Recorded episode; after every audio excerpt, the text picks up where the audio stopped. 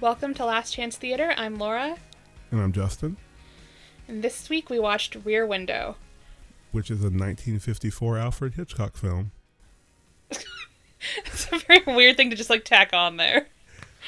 Uh, yeah, it is. But usually I forget what year the movie is and have to go back and actually edit in the correct year. So I'm just proud that I remembered it this time.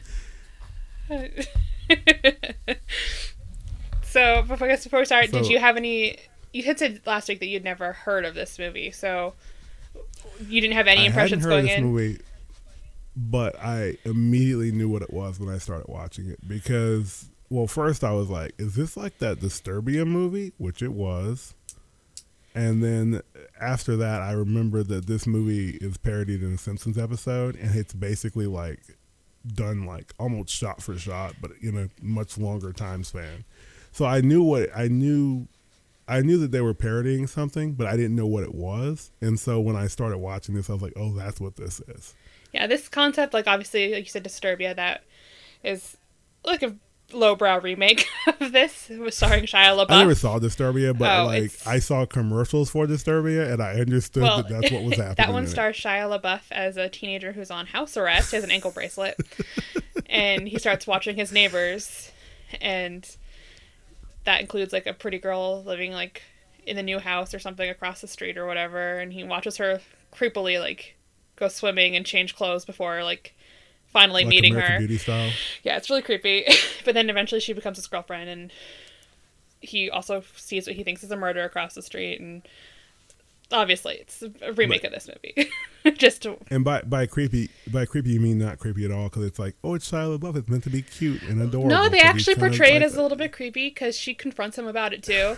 but I mean, obviously she gives in It's because it's a funny. Shia LaBeouf teen movie. Like, But yeah, this movie, like you said, the Shia LaBeouf thing, it's kind of funny. I didn't see that movie, but you're talking about the girlfriend, and like that's like what surprised me most about this movie was that, you know, he's like Jeff. I think his name was Jeff, right? yes, that's He's meant to be like the guy who was watching all this stuff, and he's telling people about it, and and you you expect him to be like, oh, you're crazy, Jeff, but like 30 minutes into the movie, like everybody's But I mean, board. well, initially Like, though, they all do think he's crazy. They're like, "You're being a creep. Like, you're just watching people. They're like, you need to stop." but then, Okay, but well, then they Grace all Kelly- eventually see Grace something Kelly- that changes their minds. Grace Kelly or Lisa, uh, she thinks he's crazy for like maybe five minutes before he's telling her something, and she looks over there again and goes, Yeah, "What did she you sees see?" something and that changes she's her just mind. on board. Yeah, like she's just on board, and like it's really funny to me because like they don't even try to go into this whole like I think it's just a product of the time it was made in because I had this discussion about um another movie on I I don't know what movie it was, but I had a discussion about um, another movie on from the Bone Vault about how older movies didn't have the tropes to draw from that we have now, and so it's kind of funny to watch them now because you expect them to go a certain way because in your head like that's where this would usually go, but they don't do that because they don't have that to draw off of yet. So it almost feels more original because like they're not doing the normal thing you'd see now.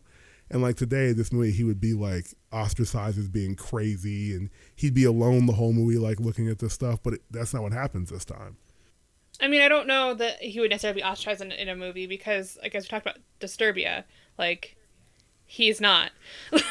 like he gets people on his side I don't know how else. To, because I. I don't know how how that movie went. So I don't know what happened there. But I mean, like, and then it, very similarly, like the movie Don't Breathe, which came out last year. Um, it's slightly different, I but it is remember a similar concept. Um, You know what? I just realized something too. So, I mentioned the Simpsons thing. In The Simpsons, it's Bart who's like got a broken leg and he's up in his room with a telescope that someone got him, and he's looking across at the Flanders house. What's funny is the person he sends into the house to investigate is Lisa, and I just thought about that. I was like, oh, that's pretty funny. like it's the same name, character, and everything.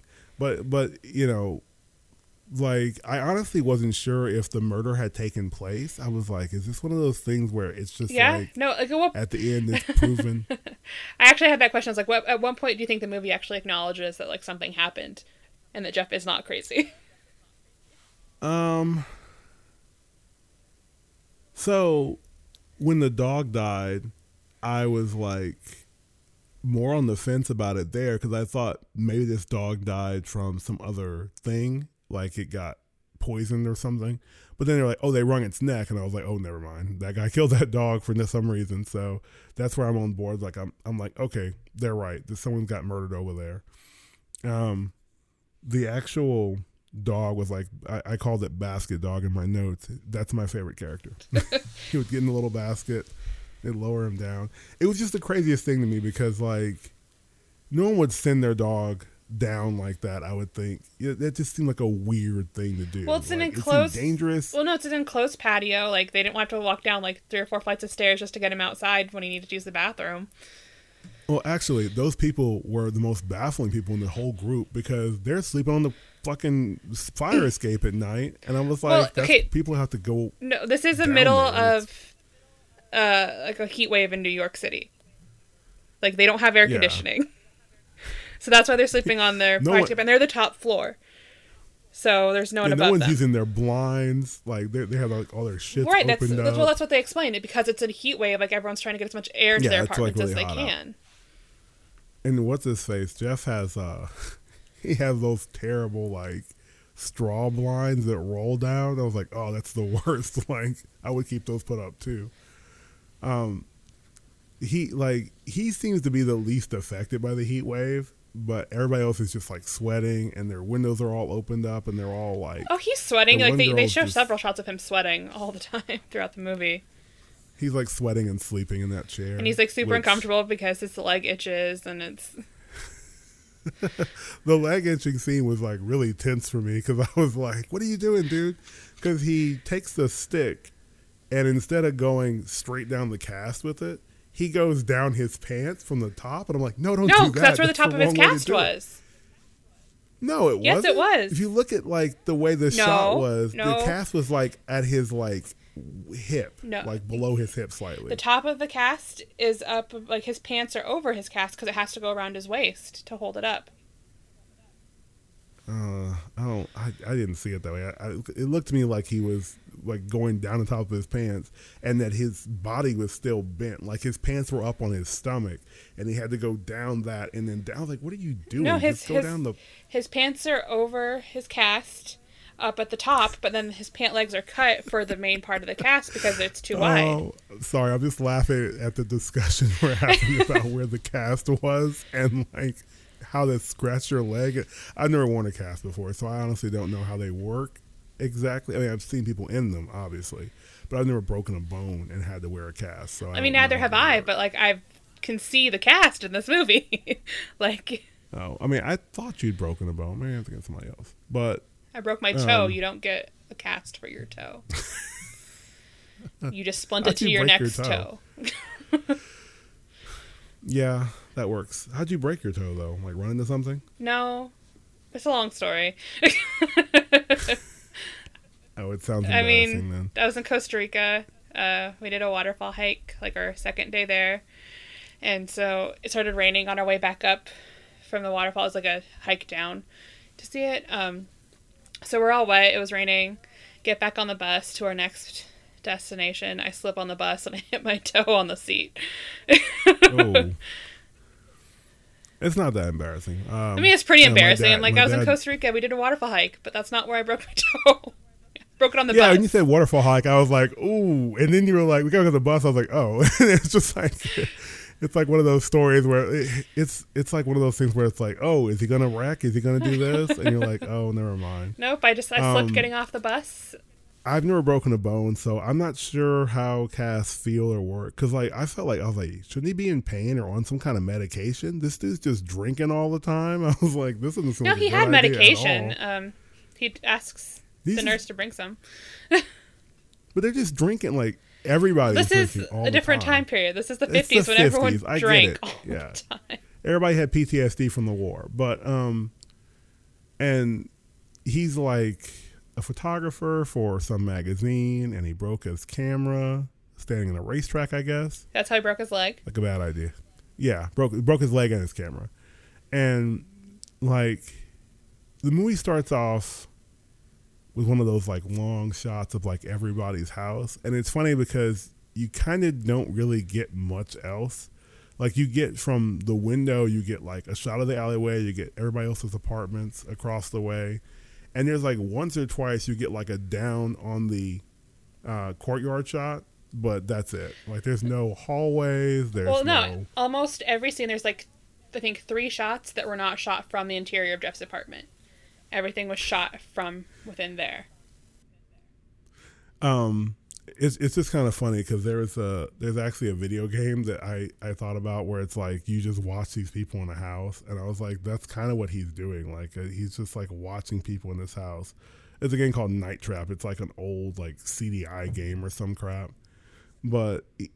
I, I wasn't sure if this was going to be about murders or not until that scream happened in the beginning because I thought, okay, maybe he's just going to watch these people and he'll just kind of like see different stories you know, and they're going to be like, oh, this story's about this woman being single and oh, kind of sad.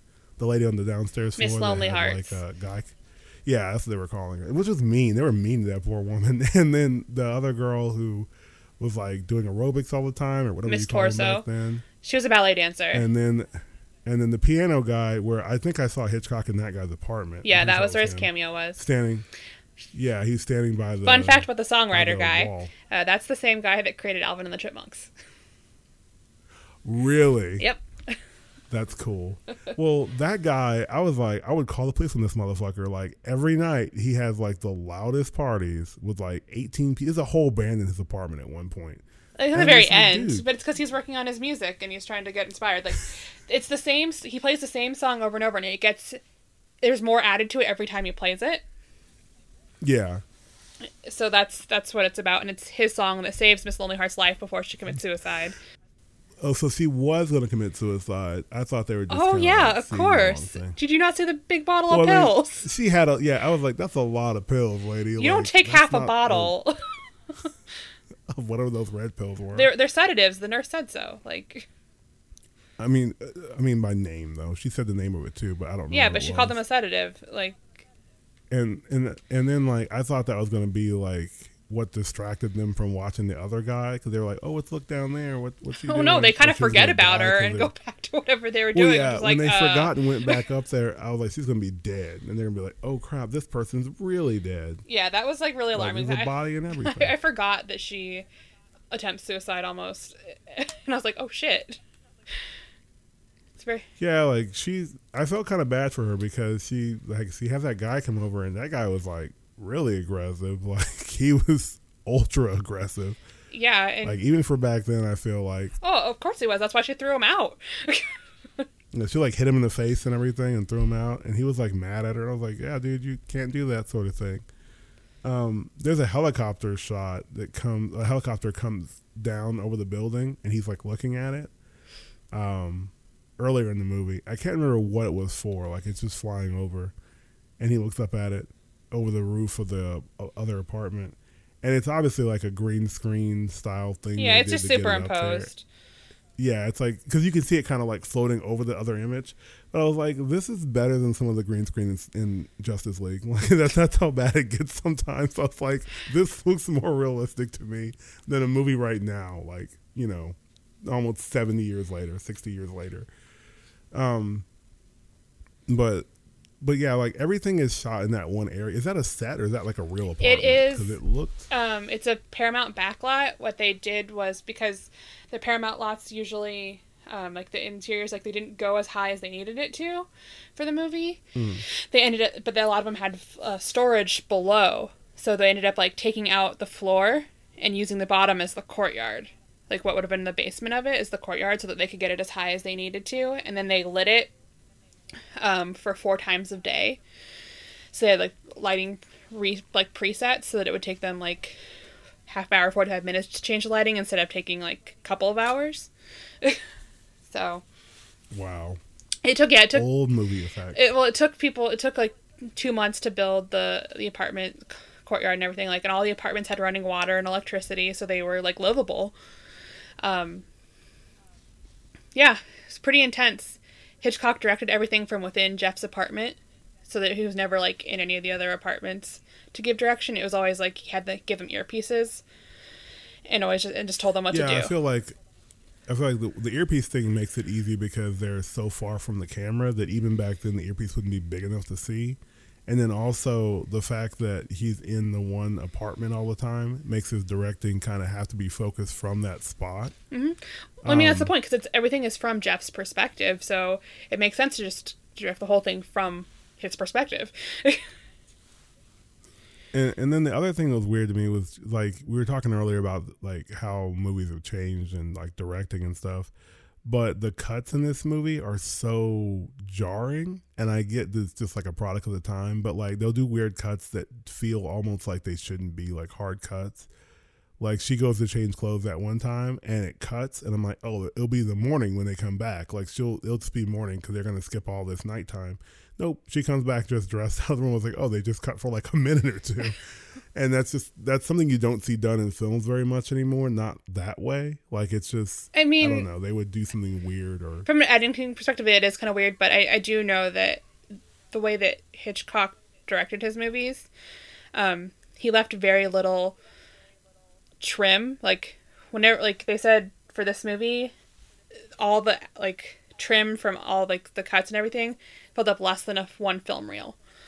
Like so, he did like he writes to the point where he wants the scene to stop, and that's where they stop. So there isn't really anything extra that they film and then cut out. Yeah, the the, the scenes definitely the scenes definitely are conce- uh, capsulated like into a little spot where there's not you don't feel like you got to cut that cut around something or cut something Mm-hmm. out. And I guess that makes it odd too because you you're used to seeing stuff written longer and shot longer and then cut to make a movie out of it. Right. Which is what gets I think a lot of movies not necessarily in trouble necessarily, but it it negatively affects them because you're just like, "Oh, we'll see what we like." instead of having like a plan from the get-go of what you need. Yeah, like when you shoot like like seven cuts of like Suicide Squad and then like piece them back together and stuff doesn't make continuity sense because different cuts had different like storylines going on. That kind of Right. happens with that. But I think that that's also like a product of like digital film. Like we don't Right, we don't have to worry Right, because it, you're not wheels, so- wasting necessarily. Yeah. Um, but I mean, I think Grace uh, Randolph talks about it a lot. Is that a director needs to have a plan and needs to know what they're doing, and I think Oh, not yeah. necessarily that directors now don't know what they're doing, but I think a lot of them have gotten a little Spoiled. yeah a little spoiled with like having a lot of freedom or being able to change their mind on the fly, which Hitchcock never did. Hey, I don't know. He always I don't know if directors were as powerful back then, were they? Hitchcock was very powerful.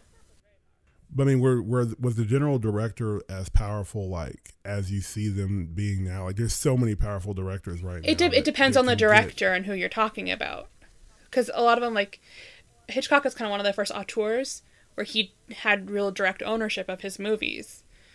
Uh, like everything is how he specifically wants it, and I think a lot of directors act like that. That's how they are, but they are really just.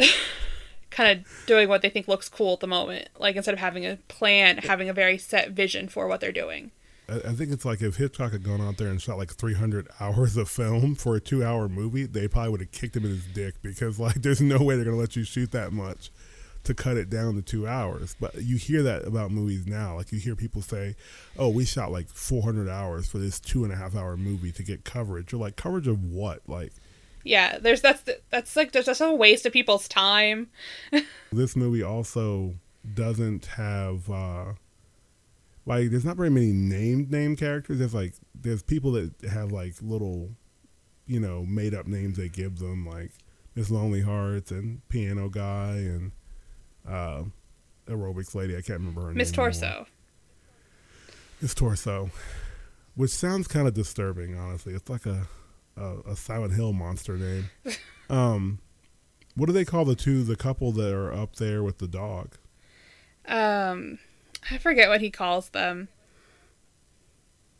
That lady has the longest little speech after her dog dies and everybody's kind of like uh like they're just like let's come back inside when she stops talking i was like yeah that was pretty awkward Well, it seemed like it is awkward, but like she makes a lot of sense in it, and then like she talks about how no one cares about each other, and then they all look like really kind of like guilty.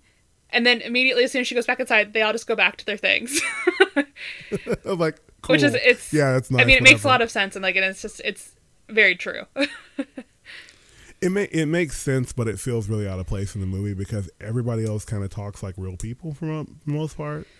Like the discussions that Lisa and Jeff have are pretty. Well, Jeff is mean as fuck to Lisa. like, I he felt so bad he's for that got poor woman. some some issues. Like he and Lisa, like their relationship.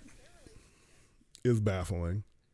Yeah, I mean, I love Jimmy Stewart, but yeah, Hitchcock tends to make him play some of like the not so nicest guys, which is, I mean, the point because Jimmy Stewart is he is the everyman of Hollywood cinema at this point in his career. Um, and I mean, after he came back from the war, he definitely took on a lot of darker roles. That's when he started working with Hitchcock a lot. Um, instead of doing a lot of like the "It's a Wonderful Life" type roles, where he's all American hero type. So so he is cast that way on purpose. Um, because he is someone that you can re- he is always someone that you can relate to, and that's that's like the point. I, I felt bad for her because I was she was kind of like trying her best to like put herself out there to be like part of what he was doing. oh yeah, I have notes in here about her and him. he would also like make the most snide remarks at her when she would when she would just not like like people always go oh women start fights with men but like he was totally starting fights with her. It was it was and like the, it's funny they wrote it that way because you'd expect it to be like sexist and kind of like vie on the side of him and be like oh she starts these fights. But she would just be talking to him about like whatever and he would just make some snide remark at her. And you could see her face kind of go well yeah you know you said this thing. And eventually she does get upset and just start to kind of like shut down on him. And i was like yeah you're being really mean to Yeah, no, I have a note. so I have a note in here that she tries so hard to be perfect, especially because that's what she's taught she needs to be. Um, especially as a woman in the fifties, like you have to be perfect just to do all these things, and he's mad at her for it. he's he's so angry and- that she and- tries so hard to be perfect and do nice things for him, and he just he takes it out on her. I mean, she's got a job and shit. She like brings him food with that weird guy with that weird metal case. The food was in that was strange. Yeah, she well she brings him essentially takeout from one of their favorite restaurants. And, and then he's talking about how oh you know you wear those heels those aren't good in the jungle. Like she's climbing around on window ledges and shit like Assassin's Creed in heels. So I don't know what you're talking about. But I mean, Like, by that point, when she's climbing on windows, she's showing him that she can be the adventurous type. She can fit in his world, and that's when he's starting to like look at her like with lovey eyes and stuff, and be really into her Yeah, again. at that point, they're both just all in because like they just thought like her the, the nurse too like they decided they're just going to become like you know vigilantes or something and start I mean, I think it's a good question of like, is Lisa truly invested in like the murder case, or is she just kind of proved to Jeff that she can fit in in his world and support him and be a part of it? I don't know. I think that once you cross the line of breaking and entering, you're pretty invested. But I mean, in something th- like so a lot of people talk about like the very end scene where he's fallen back asleep, and she's reading uh, the book about hiking in the Himalayas, and then as soon as he's asleep, then she switches it back to her fashion magazine. she's like enough of that. But it's funny too because when she goes up there to get in the window, I was like, that window's too far from the ledge unless she's gonna go around the ledge and put her back. I don't know why To the window I mean, I guess maybe the window like in front of the fire escape wasn't open, but I was like, It wasn't. No, it wasn't. But I was like, because she tries it. okay. But especially like when she's when she could have left, she could have gone out that window. Oh yeah, I don't, that was what I said. Why don't you just go out that fire escape window as he's coming in and just go around? Because like, let's say he comes out to get you. Now you're outside, like on the fire escape where people are meant to escape from. You can just get down, but with this, like, run back in the apartment. I don't know, do what? Stand against the wall? I don't know where she was because you can't see that part of the apartment. But I, think she was in the going to bed. bathroom. I is where like, she might have been. or the closet. That's pretty good. That's pretty good. Like she was going as deep I as she could I into just- the apartment, away from the door, which doesn't really make sense when it's his apartment. Yeah, she runs to the back of the apartment. I'm like, is there a second door back there? What are you doing? Hiding Um, and not very well because well, I mean, if you had to hide in Jeff's apartment, you'd you'd be screwed too. Like, there's not anywhere in those apartments to actually hide. He says it's a two room apartment. We never see the kitchen though, because we hear her go in there, and it's the most well, you can kind of see a little bit of it. obvious. But you you hear like the most obvious like like recorded hum from her in the kitchen because it's too loud to be like natural. Oh no, everything But in this movie is natural sound. So why was it so loud? They they mic the kitchen weird or something? I don't know, but this whole It's movie, weird. like, what's one of the big things about it is that it's all diegetic sound. Everything is being played like in the rooms, and it's It's so the the rain even felt real, and you know, it's like a rain machine, I guess. yeah, because they're in a set here. But yeah, it's everything just feels like, I mean, it feels natural to what Jeff would would see because they've built it to be everything that he would see or hear or anything like that. Well, Jeff needs a TV. That's what the problem was. I know it's the fifties and all, but he just needs a TV or something because like he was treating this window like his television. He's like watching the people, like making up stories for him. Well, I mean, Um, again, this is like where it's it's a different time period. Like watch looking out the window is kind of considered a pastime. Like they don't have the things to keep us constantly entertained like we do now. I meant to say earlier is they show they show his camera equipment at one point, the little flash. Uh, it's like a flash gun back then, and the the big lens he uses to look over there, like that wildlife lens he he takes out of the thing, and uh, the flash the flash uh, bulb has that big round plate behind it, and then that little stalk that goes on the camera typically. Yeah. That's actually what the original lightsabers were made from. That same one he has. Like if you look at it, it looks like the same thing. Like you just tear off that stalk, it, and that's what they make them out of. And because of that, you can't even find those anymore. Like they're super rare because people bought them all up and you know turn them into lightsabers. Oh, weirdos.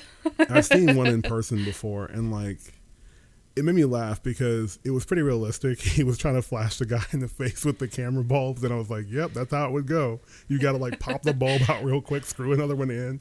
It's like one Well, so for that scene gone. to figure out how they needed to do that effect, I guess the the assistant cinematographer guy Herbie he had a whole bunch of staff members like he put them all in a dark room and he flashed the like the flash at them and had them describe what they Uh-huh. saw and he did it over and over so that he could get the effect right. yeah, I mean the effect. The effect is is more or less correct. Like your eye will go, you know, it'll go like kind of like yellow and orange for a split second, and it will slowly fade back in. Yeah. So yeah, that made sense. But I don't know what his plan was for when the guy got to him. Yeah, that is like, a little okay, like why aren't you like at least backing into like the that? kitchen like so you can get a knife or something. like, yeah, I was like, dude, get a real weapon like this camera flash, because that guy didn't have a weapon either. Like, he I mean, what he was trying there, to do, like, he was trying to bide obviously- time and attract the attention of the cops that were going to be coming over to that guy's apartment. But I mean, like the the the other guy, like he had no weapon either. I was like, what was anybody's plan? I'm gonna come in your apartment. Oh, that guy was straight up I to just like beat him to death or strangle him. I think. But he could have brought a knife, which makes beating someone to death way easier than just you know wrestling around on the floor with them. I mean, I think he, he didn't truly know who was watching him, so I think he a lot. Some of it was kind of let's see what what I've what who was there.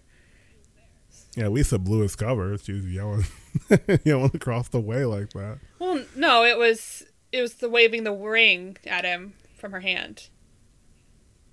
No, no, no. Remember, she yells for Jeff. Like she, she does but he doesn't notice like who she's talking to until he's like till he's looking at the ring on her finger that she's waving to someone watching Oh, and he, yeah, he looks.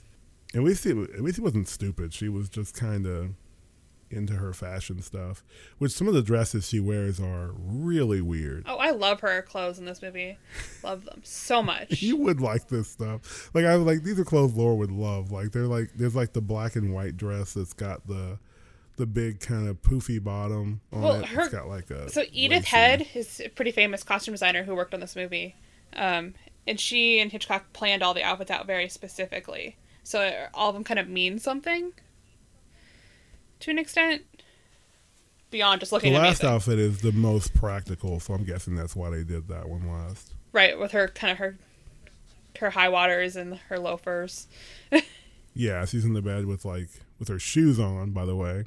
Um, and he wouldn't get into bed. That was the other weird thing to me. I was like, dude, get in your bed. Like you're sleeping in a wheelchair, your whole body's gonna be sore. Well, that's why he needs those massages from the nurse all the time. And she's like, sleep in your bed. Were, were, were those massages or were they just like lotioning him? I was really confused. by was, it was like, massages to like work out his it-" muscles. Like she worked for an insurance company. yeah, I heard that. I was like, this is the whole weird. This is the thing that doesn't exist anymore, like milkmen, like some kind of nurse that comes over from your insurance company. Milkmen still and- exist. Do they? We get our milk delivered. what? Yeah. What the fuck is going on up there? I'm sure you have it too. You just don't know. No, there's no milkman down here. We can call HEB and they'll deliver groceries to us, but there's not like a dude with a milk truck. I mean, you've seen our ice cream truck. Do you think we get milk delivered down here? But but but like this movie, oh, also everybody smokes a lot. There's like a lot of smoking, which is like a theme in our movies. People smoking like inappropriately. This is the only movie where Grace Kelly smokes. She refused to do it on any other movie.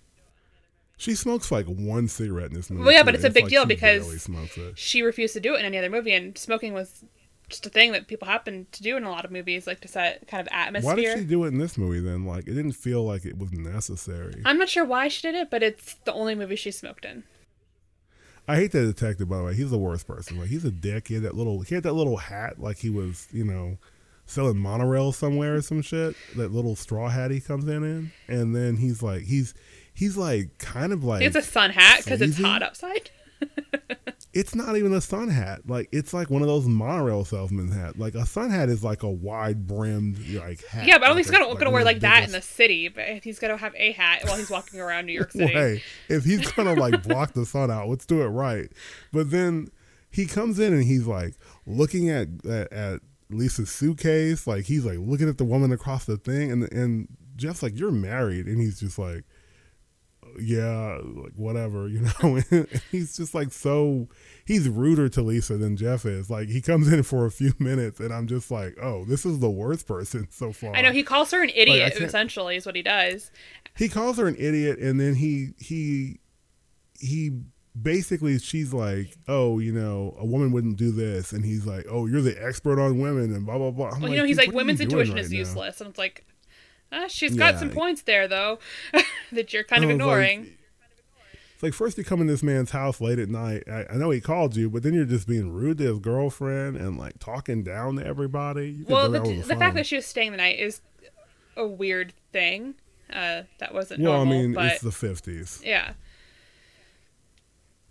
But yeah I felt like that was kind of weird too I felt like oh this is kind of progressive I guess because she's staying over there and she has like Well, the- I mean, there's a through line throughout the movie of where Lisa really wants to have sex with Jeff, and Jeff is not interested. which I also didn't understand. I'm like, what's this dude's problem? Like, right? It's like you've got so, Grace like- Kelly in these beautiful clothes. She looks 15 years younger than you at least, and like I don't know how old they are, but she looks way younger than him. Like, well, she is way younger than him, but like I don't know how old she is, but she looks like she could be like 20 something, and he's not. yeah, And it, it's funny because the nurse mentions them both being young people. I was like, oh, this guy's not young. Like, he's at least in his 40s. And then the girl comes in like, oh, she she looks like she could be at at most in her 30s. So no, she's in her twenties, I believe, in this movie. yeah, I mean, she looks like she could be like your age, like at the most. And like, he's like, he's got like a lot of gray hair. Like he has more gray hair than not gray hair. Oh yeah, I mean, this is you know well after the war, and he had a career before the war. Like, yeah. But what I'm saying Jimmy is Stewart's been around a but- but while. I I get I get how movies act like someone who's older is younger. Like that's a thing in Right, movies but I all mean, the I think- time. But I think, especially at this time period, a man being young was a different kind of standard than a woman being young. If that makes sense. yeah, I mean that does make a little bit of sense. I feel like it just it it, it really was them trying to I don't know. No, because to me it was like, oh, you you know, he, to me I think people still kind of thought of him as young, because it's it wasn't unusual for him to not have been married. Like they've encouraged him to be like, married, some- but They could have rubbed some like just for men in his hair or something. um, is he is he gay in real life? no, No. Okay. why? I must be thinking of someone else. Like no, You're thinking of Cary Grant, aren't you? then. Maybe. But my, my I remember my dad was like, we all knew he was gay. Rock like, Hudson? knew. I was like, I don't know. Like there's some people that like everybody knows they're gay, but no one says they're well, gay. Well, Rock It's like- Hudson was one of the first movie stars to get AIDS. He was kind of the big one that made it a big kind of deal. because there was someone recently who announced that they were gay publicly.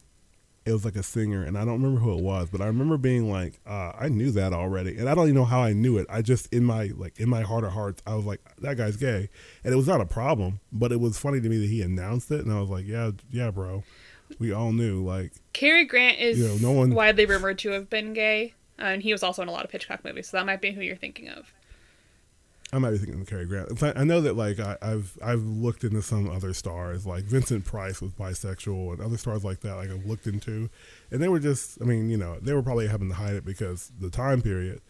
He seems way too uninterested in this girl who there's nothing wrong with. She's got a job. She's really pretty. I think kind of what it stupid. what it comes down to is he doesn't feel like he deserves her, and that makes him angry.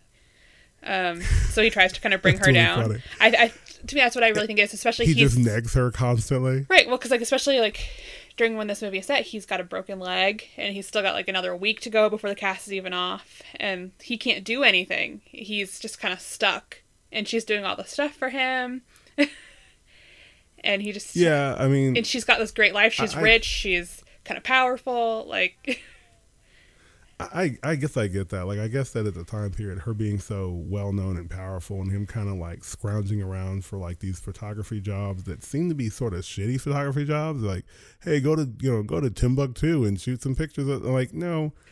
And she even offered to help him get like model photography jobs, and I that was just made him angry because she was helping Yeah, him. he was just like, "Oh, I bet you could do that." I was like, "Yeah, she probably could. You should probably take her up on it because it sounds way better than breaking your leg, getting hit by cars, you know, for no reason."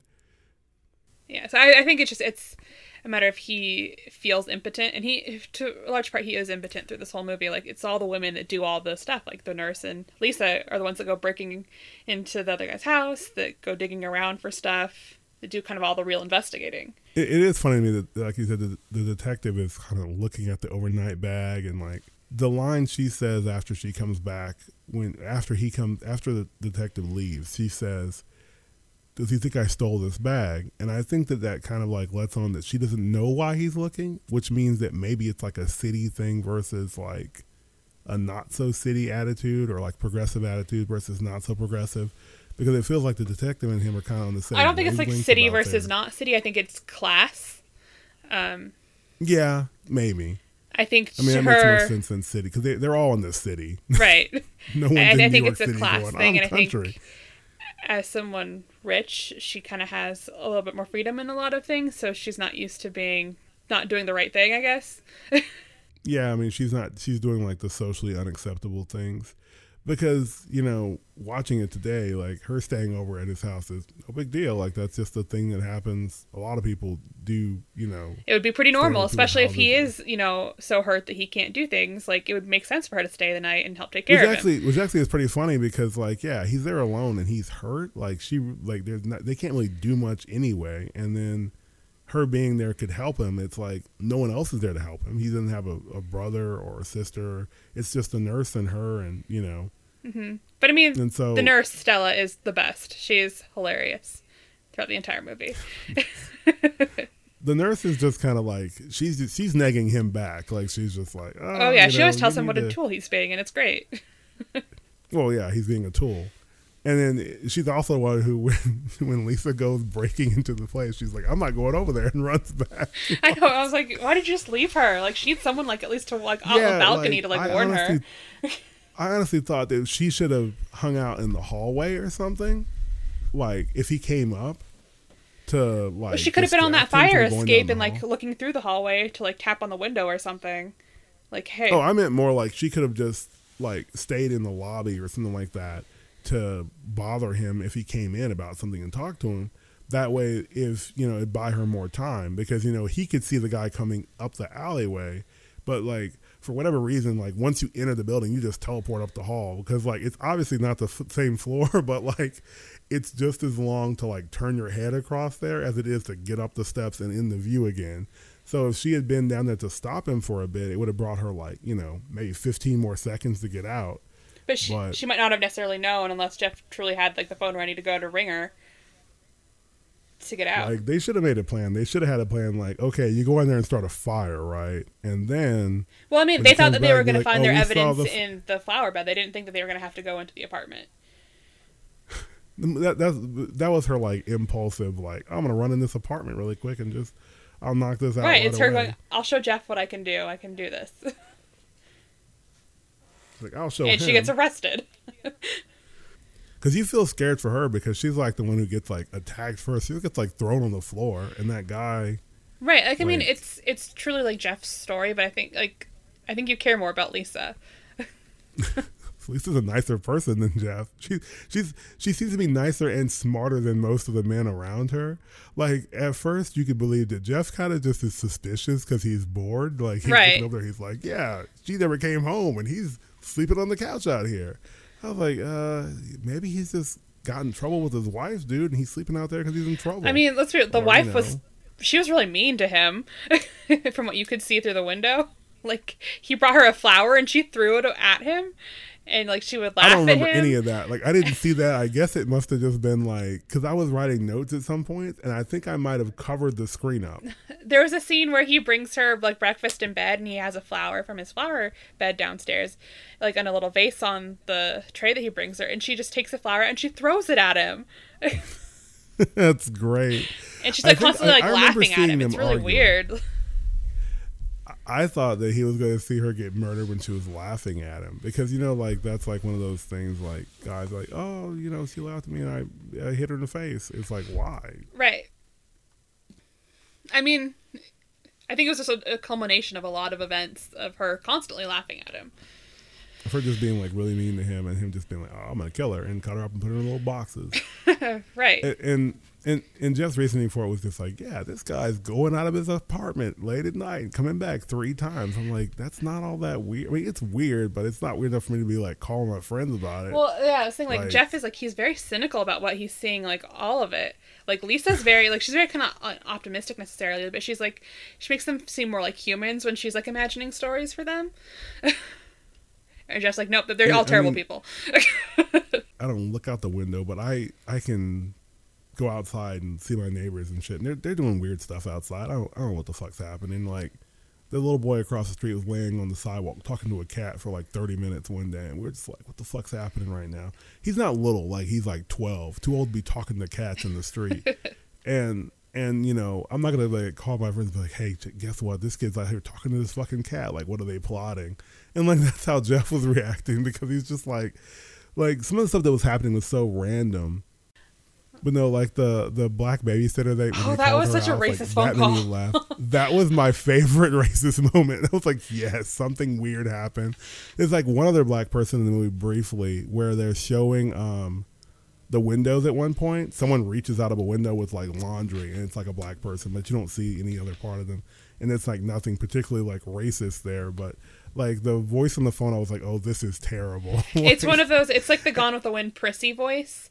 Um, from the the maid Prissy in Gone with the Wind. Wind, So there's a but- maid in Gone with the Wind named Prissy, and she's got a really high childlike voice, and that's the kind of voice that they use for the babysitter, where it's so insulting. I think. it's insulting, but it's funny because like I've seen how bad stuff can get, and what's funny about it is that like a lot of times it's not meant to be insulting. Well, of course and that's the thing that makes it more insulting is that it like like now you see things where people are like are meaning to be insulting or racist, but like back then it wasn't even like they were actively trying to be racist. It was just so racist across the board that they were just doing whatever.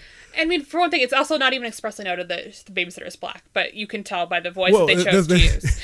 it's funny that like we're making it more racist by assuming it could just be somebody like it, and honestly it's true it could be someone who's not black it could be a person who grew up around black people and just speaks like that in that time period 'cause that would happen One of the weird things, uh, weird time period things in this movie that I found more distracting than anything was the scene where Lisa, Jeff, and the detective are all swirling their brandy, oh yeah see, i'm gonna warm this brandy up and like, it's the like the whole doing? scene, they're all just like wiggling their arm just a little bit so they can swirl the brandy, and it's the whole scene. And I found it very Well, distracting. you know why, right?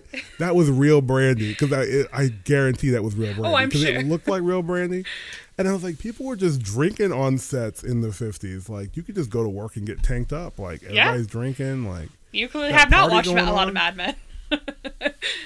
but at least this movie is not like like when you say from the 50s it's not like it's like some weird jarring shit happening it's not like it's like one of those real weird like out of place you can't really relate to anybody things you know like you can get an idea of what people you know are doing what their life's like it looks familiar enough sometimes when you watch things that are that old or from that time period it's just like oh what are they doing now like what's happening here I mean, I did like that he said automatic wash machine. Or he said, what did he say? Automatic automatic wash machine or automatic clothes yeah, washer. talking about the don't it made me dishwasher laugh, though. or the washer and washer and dryer.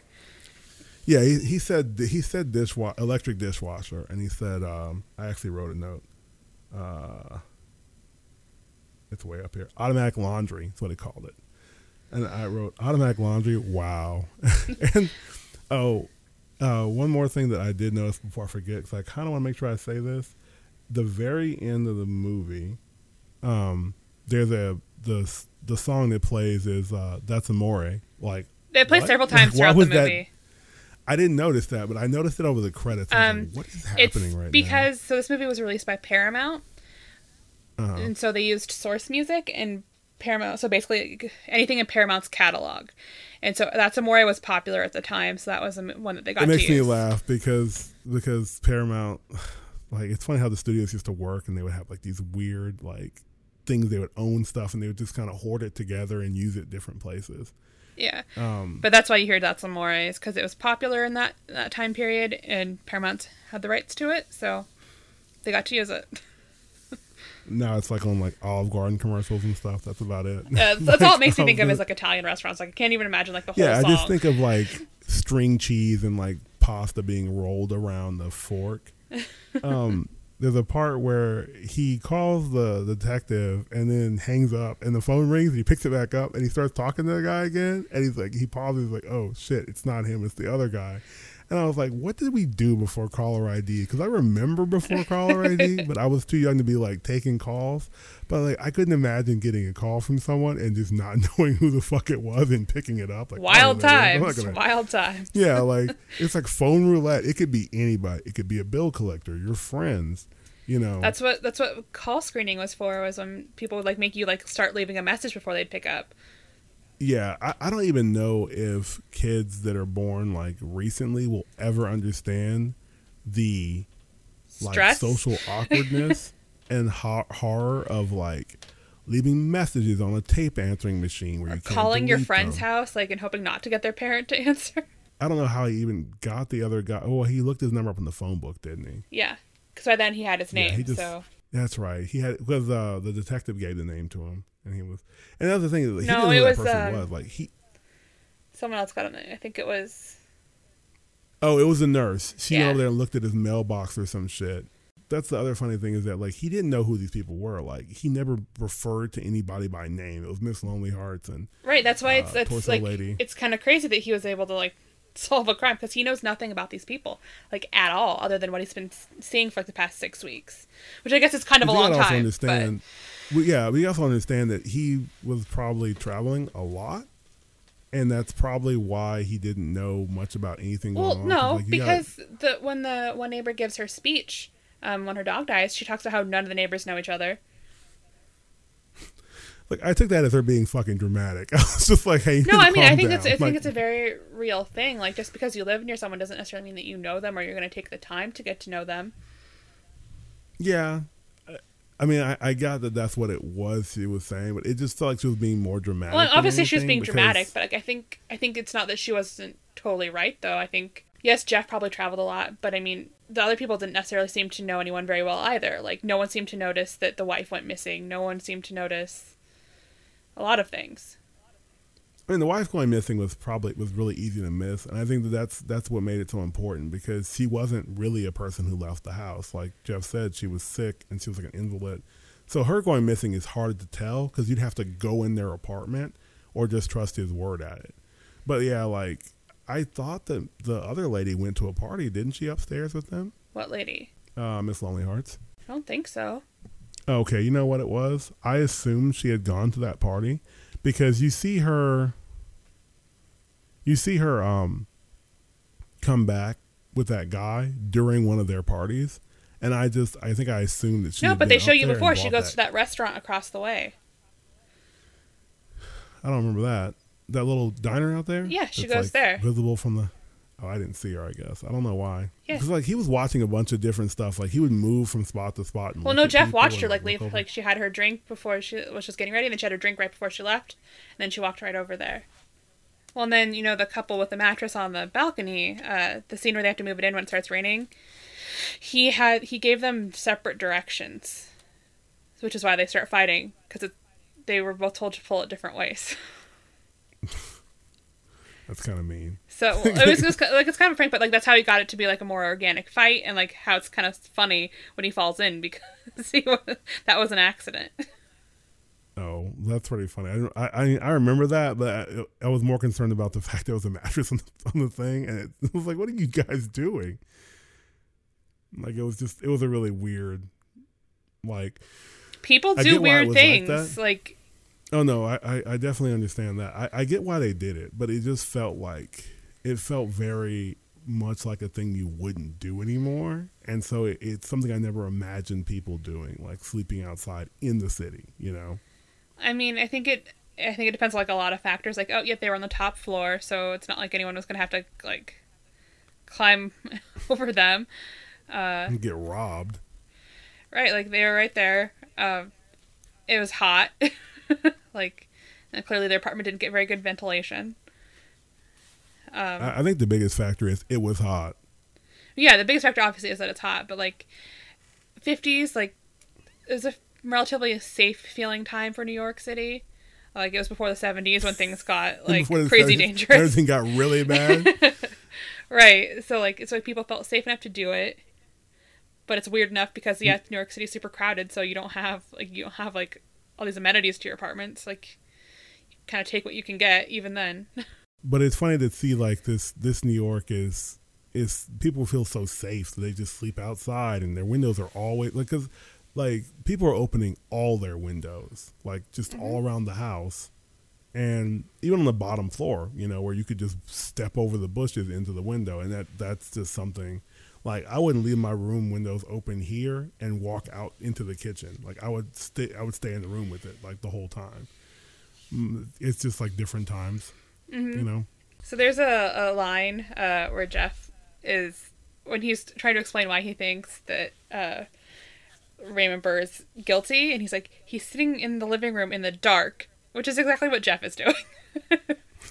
it just makes me that. laugh because like he has all his lights turned out so that people don't see him watching. Well, some of some of the things that Jeff has for like excuses are like so like rickety and not even like a real excuse for why this person is guilty. Yeah, just that one made me laugh because he's like he's sitting in the living room alone in the dark. I'm like that's exactly what you're doing. There's a lot of little gags like that that I'm pretty sure are, are totally intentional. Oh yeah, that's the that's the, kind of the point because it's you're supposed to kind of see like who's in the right, like especially when you don't know for sure that a murder has happened. Like, is Jeff just being kind of psycho and being really creepy, or is he actually onto yeah, or is it is he actually like figure something out? Yeah, I that, that's why I was kind of not sure if this is going to be a thing about them solving a murder or them finding out that Jeff was like going mad and you know he gets committed or something. It, yeah, it seems like it could go either way, except that it's For for a long time it does. Yeah. Not not at the at the very end you're like, "Oh, that dog died." Okay. yeah, poor puppy. Yes, basket dog is the best. And so some of the stuff from this movie, like I've talked about, like how it was all filmed from inside Jeff's apartment. Um, it's just very reminiscent of another Hitchcock movie called Rope, which also stars Jimmy Stewart. Um, but that It one, all shot from a rope. no, it's all shot from in one apartment, but it's all shot in almost one continuous take. There's three cuts, um, so they can change film. That's it. Weird. Yeah. So one of the I mean, uh, isn't isn't Birdman like that? Also, it's like all one big take. Birdman is all one take, but it's a different way of doing it than the way Rope did it, obviously. Yeah, I also think that it. I think there are. I think there's like one or isn't there one or two cuts in Birdman, but they're really hard to see. Like they're really small cuts that are. Um, in Birdman, I think that they're like, I've only seen it once, so I can't remember exactly, but I think I think that there's they are I think at the beginning and end there might be a couple. Yeah, and like it, the long take thing is, I feel like it's something that gets a lot of credit for being really cool, but it only works in situations where it works. Like it doesn't work when you're dealing with like long periods of time being told in a story, unless you find some real creative way to like you know do a a like scene change that doesn't revolve, re- require a take. Like you know, you go out on a hallway for a bit and time time passes. Which that's kind of what Birdman like, does. Like I didn't yeah. I didn't particularly love the movie, but it I think it was Me definitely either. well done, and I think they did it well. like, which is everything. Like, I can see why it won Oscars. Like, um, th- this movie creates like some weird tension because it's like it's like that thing I was talking about earlier with that that game. You can see from the side, so you can see everything that's going on in two separate rooms. And so like there's moments where someone will walk off between two walls and it's kind of like this creation of tension because they're there and you can't see what they're doing. And of course it doesn't it doesn't matter that much to everybody because some characters aren't doing anything dangerous. They're just walking around their house.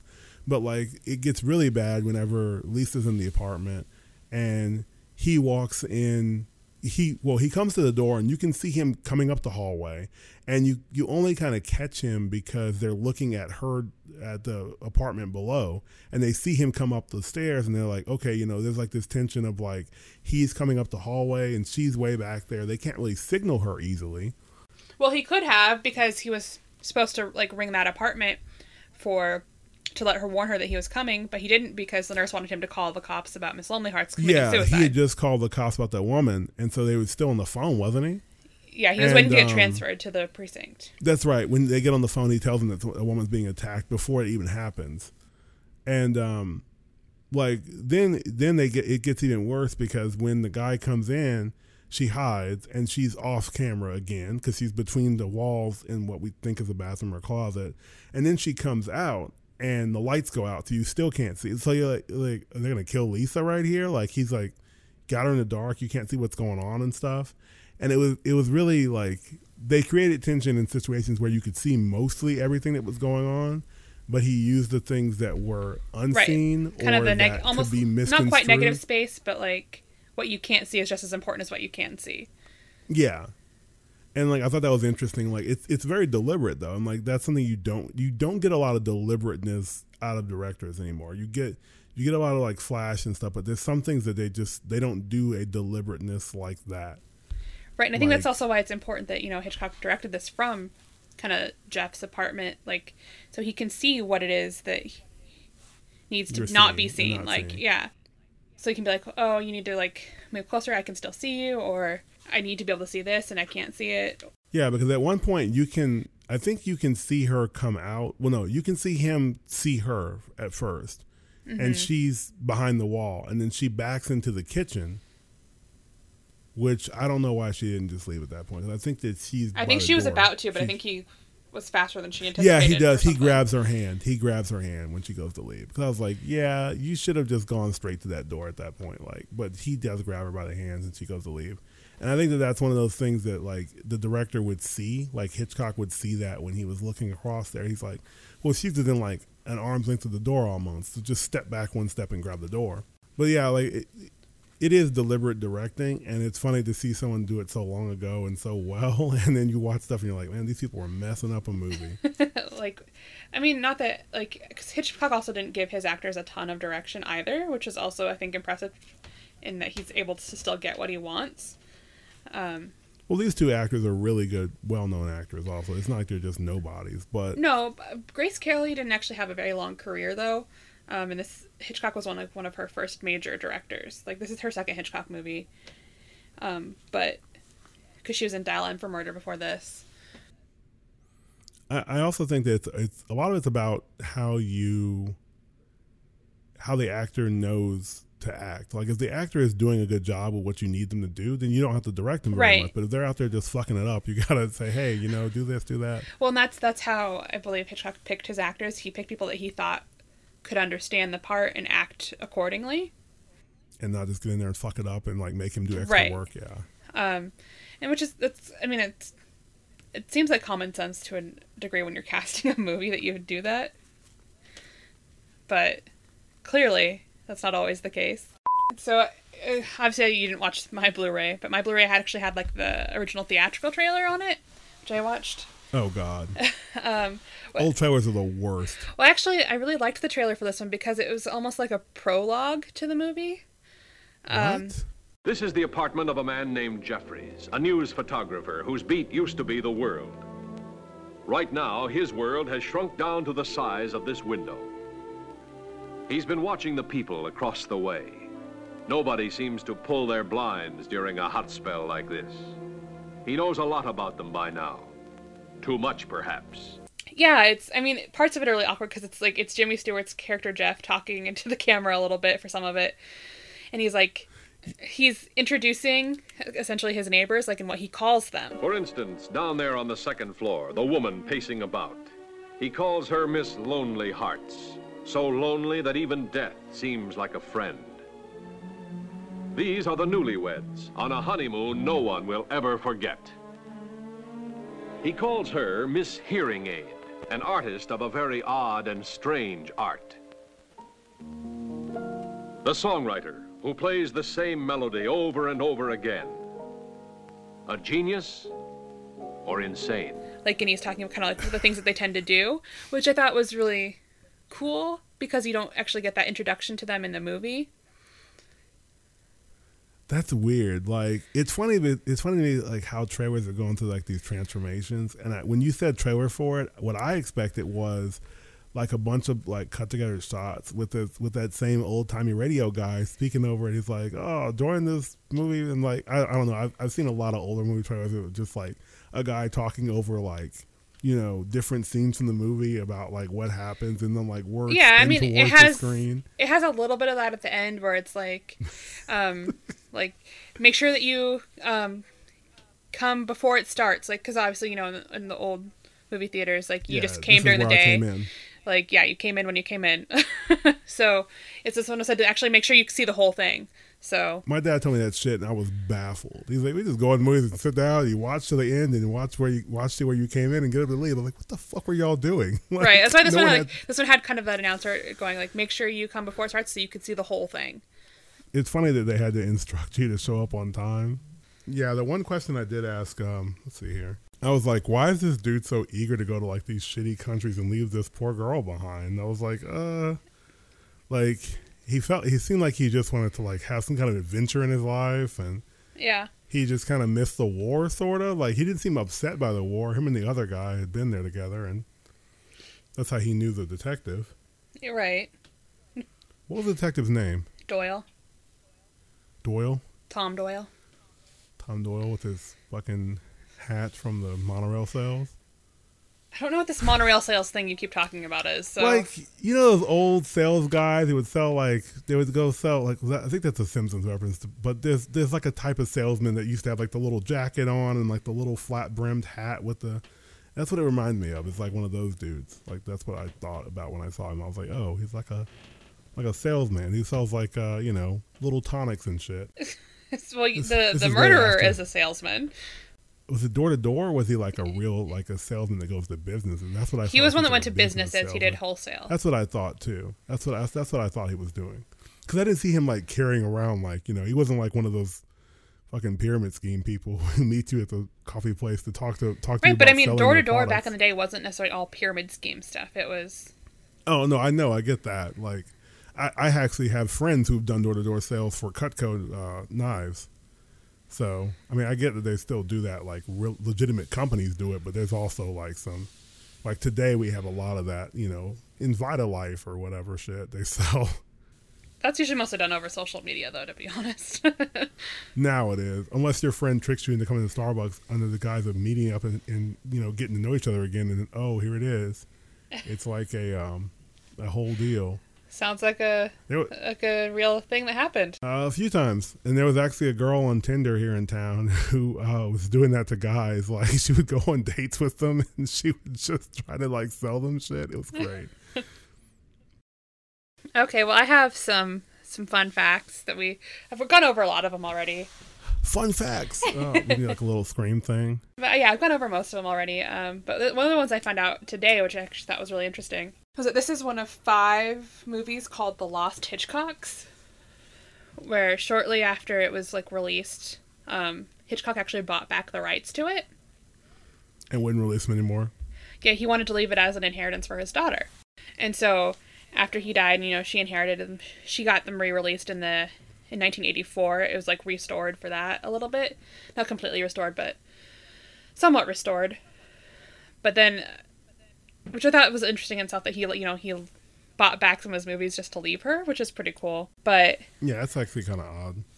yeah, it's kind of a weird thing, but it's cool. And she, I mean, obviously, she understood that people want to see them because she re-released them. I mean, obviously, she made a lot of money doing so. but uh, I guess Yeah. actually in 1971, uh, ABC actually illegally aired this movie on TV. It would be ABC. like technically, they did not have the rights because Hitchcock owned them, but they aired it anyway. yeah, how, how much did they get sued for though? I That's didn't see question. that, so I don't know. but I thought that was pretty funny that they went ahead and aired it anyway. I, I I can't believe that they would even do that. Like, but I mean, if it was gonna be anybody, it'd be like, oh, the ABC would do this sort of shit. Yeah, so fun fact. and so you know, in 2007, uh, the American Film Institute gave this was the 48th greatest movie of all time. I man, I could see that for like a film institute. It really, I mean, it's well done. It's definitely well done. And I, I think all these remakes of it probably are all worse off because they probably don't understand what makes the movie so well done. Right. I mean, a lot of like, cause like a lot of shows have borrowed it for like an episode, like bottle episode of some kind. And Yeah. so overall, what did you think of the movie? They, I mean, I guess we kind of just went over that a little bit, but Yeah, I mean, we, we I, I definitely liked it. I mean, like you said, you're not picking bad movies, so and you you know what I like better than I probably know what you like for sure. like I'm mostly right, but I mean, I think you have a pretty good handle on like the kind of things I wouldn't like. And so, you know, you pick the thing that is like technically impressive and is well written and well directed. And so that's those are things that I can at least appreciate, especially even if the story is not that great. And I actually did like the story. I just I, I kind of was surprised by it too because like I said I expected them to all kind of turn. Well, I, I expected them to turn on Jeff and be like, "Oh, Jeff's crazy," but they all were like on board with Jeff, like from the middle of the movie on. They're like, "Yeah, we're gonna help Jeff do this." so that worked out. all right. And so I also said that we would probably uh, talk about Hitchcock being a creep because it's unfortunately very relevant right now. I think it will be relevant for the foreseeable future Yeah. because um, uh, it's it's something like especially with Hollywood stuff it's it is a tricky line to watch because like people that you like or create things that you like a lot apparently do a lot of bad things and so you have to like reconcile the terrible things that they did with the great things that they did and Hitchcock is fairly well known for being a bit of a creep um I don't know how much you've heard about the term Hitchcock blonde. Most of his movies star like an icy blonde woman. um, and he has been known to be kind of creepy with them. Tippi Hedren, who was in The Birds, uh, refused to work with him again, even though he wanted her to. I haven't learned a lot about his creepy behavior because I do find it really troubling, and I probably should learn more. It's been highlighted in a few movies that I've seen. it's always hard to decide how much you want to learn about it because it's like it's not even just that it's troubling it's like it's kind of like um you know a sort of tourism that people get about these things where they just want to read awful shit that happens to someone else and so it kind of makes you feel guilty in that way but at the same time it also isn't your necessarily your intention Right. And with this one, um, it's it's hard because like I do think Hitchcock created a lot of very important films, which I think is like the same excuse a lot of people use for Woody Allen. But I mean, to me, they aren't on the same level. But I mean, Hitchcock is also dead, so there's that. I don't understand what makes Allen so impressive. And I feel like a lot of his movies seem like they're biographical and almost like trying to justify like the creepy shit he's into. Whereas with Hitchcock, I don't feel like that's what he's done. Like I've watched a lot of Hitchcock, you know. Alfred uh, his TV show that was on Nick at Nite for a while. I've seen a few movies I think of his here and there or parts of them, and nothing in them made me feel like oh this guy is just creepy with women. It just felt like you know if anything a product of the time more than just like him being a weird creepo. And I think that I think the difference is that when someone makes art about just general shit and they're a bad person, you can separate the two. But when they make art about how they're a bad person or to justify it, like that's what makes Louis C.K. and like Woody Allen such a problem is that you know they they made light of the problems that they were. But I would doing. put I would put Hitchcock more in like the Weinstein category. Um, like like jacking off in plants and shit. well, no, where he's more he's exerting his power over people that are in his Oh, well- movies and things like that, and like in cre- making, creating, de- destroying careers, all of that stuff. Yeah, that, that, that that's then that's definitely very troubling, especially if he's if he's using it to affect the rest of their whole career. But Mm-hmm. it, it also I mean, Tippi Hedren, she left Hollywood. Like she, damn. yeah, she didn't want any part of it anymore. So But but I mean, it also it also still to me feels like if they're directing or making something about what they're doing wrong. And it almost kind of justifies it. Then that feels to me more sinister than. well, that's creepy. But I mean, that doesn't negate though that the other person just because they made something that wasn't about their own creepy behavior doesn't mean that what they did wasn't a problem. Oh, I mean, I'm not saying it wasn't a problem. I'm saying that like it m- makes it easier to separate it from the problem they that they were, you know, creating, the problem that they're the thing they're doing. Because you know, it feels almost like when they're making it about what they're doing, it's justifying it for you to accept it still. Mm-hmm. You know, like as you were talking about accepting the art and not Right, but I mean- like I think I have an easier time with Hitchcock because he is dead and he does not directly benefit from my enjoying his older films. Um, yeah, whereas obviously like someone like Woody Allen, like I've actually never seen a Woody Allen film because I learned about his creepy behavior before I ever saw a movie of his.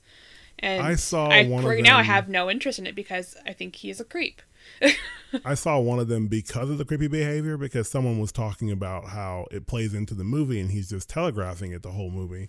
And so I watched it to see like was this like a thing that really happened and it was the movie Manhattan where he's dating like a 17-year-old girl and the the the it's him playing the actor uh, playing the main character and he's dating like a 17-year-old girl and he's like in his late 30s and it's kind of just discussed as being like this sort of cool new hip thing and you know it almost felt like seinfeld the way like they would talk about things is just like this kind of blase sort of like you know yada yada mm-hmm. yada or whatever but it was like i'm dating an underage girl and you're like no that's not just the same thing you can't just discuss this the way you would discuss green tea or fucking you know a new kind of bagel or some shit Right, and then there's And also so- there's Roman Polanski who created probably one of the most influential horror movies, Rosemary's Baby, and was married to Sharon Tate, which I think has gotten him a lot of slack because of what happened to her.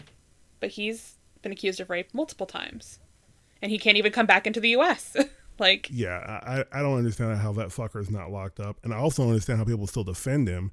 And that, you know, the the defense a lot of time is just that it was so long ago, whatever. But I, that's not an apt defense for me because it, it it doesn't. Well, most of the time when it was a long time ago, we find out later on that oh, it keeps happening even then.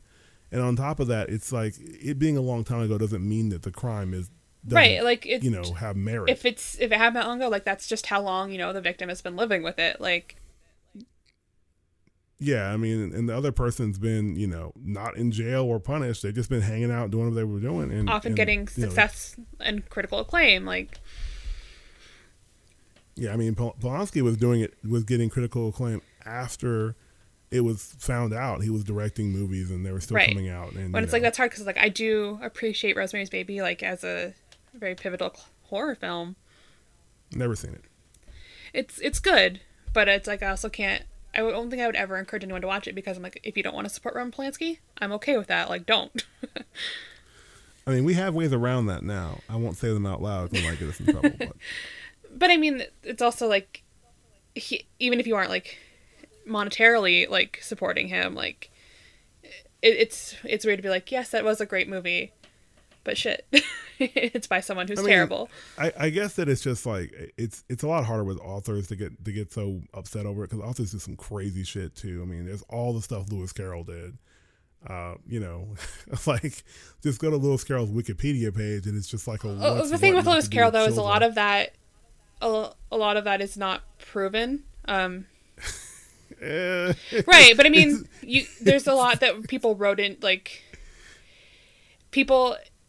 I don't know. It's that's a very different because like we don't have a lot of like firsthand accounts of anything from right around him. Well, it, it, the thing about Lewis Carroll that, that makes it harder to say for me that it isn't proven is just that like the things we do have from him directly are really weird, and there's the kind of things that I don't even think back then would have been looked at as just like admiration of some beauty or something. Like you know him painting nude five year olds, and there's a model he keeps using. You're like, this is weird. Like I don't. Know. Oh no, he, I'm sure this. he was a really weird dude. Like I, it's just like, I just think there, especially when it's so far back that you don't have like firsthand accounts. Like Yeah, that there's a there's a fine line of like, oh, that person could have been a creep, but we don't actually have anything that says directly it's that also harder to get mad when everybody involved is dead. You know, like Right. in the case of like some of these people we're dealing with now, they might be dead, but the people that are the people that are uh that dealt with it, like children of the people who did it, or people children of the people who dealt with it, or people who dealt with it directly,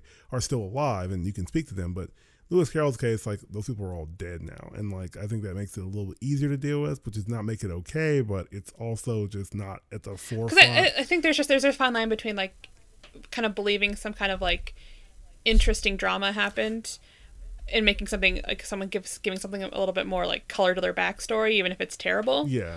over like accepting that yeah he was weird but maybe nothing happened like because you know but unfortunately that's the thing like no one knows for sure except who was there So, what movie are we watching next time? next week we are going to be watching anastasia The cartoon? yes the cartoon figured it's time we got an animated one on our on our list How did you know I hadn't seen that movie yet? Because I totally could have seen that movie. uh because i asked you if you'd seen it and you said no Damn. Okay. I was like, Laura's kind of psychic, but never mind. So, yeah, so we're going to watch Anastasia next time. And uh it's got some great voice acting from meg ryan and john cusack really, yeah ought to be awkward. they're not the singers but they are the voices of the speaking voices Yeah, I like my movies now, like like they are now, where the singers are the voice actors. that new Lion King's gonna be like crazy shit because we got Charles Gambino doing Simba. I was like, I'm on board for this, and John Stewart as Zazu. I'm super super excited. not john all that shit. stewart you mean john oliver John Oliver. Damn it, it was John Stewart too. It was, it was both of them. all right, Laura. So I think that's it for this week with Rear Window. Um, tell them where they can find us online. They can find our podcast at lastchancetheater.com, on Twitter at lastchancethtr, and everything else at Last Chance Theater. Okay, and uh, where can they find you online? They can find me on all the social medias at LauraXJ.